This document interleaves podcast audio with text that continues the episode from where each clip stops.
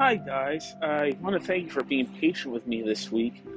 Um, still suffering from the after effects of COVID, to be honest with you, and been awful tired lately. And I've also got another podcast elsewhere where I uh, read the daily devotionals of three different daily devotions on another platform, but that's neither here nor there, and I shouldn't deprive you of the joy of me reviewing one of my favorite shows and yours, Ghost Whisperer. So once I get home from what I'm doing this morning, I will, of course, be recording an episode of Can You Hear Us, a Ghost Whisperer podcast.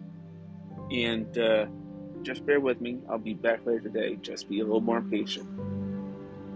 And as always, have a pleasant day and spooky dreams.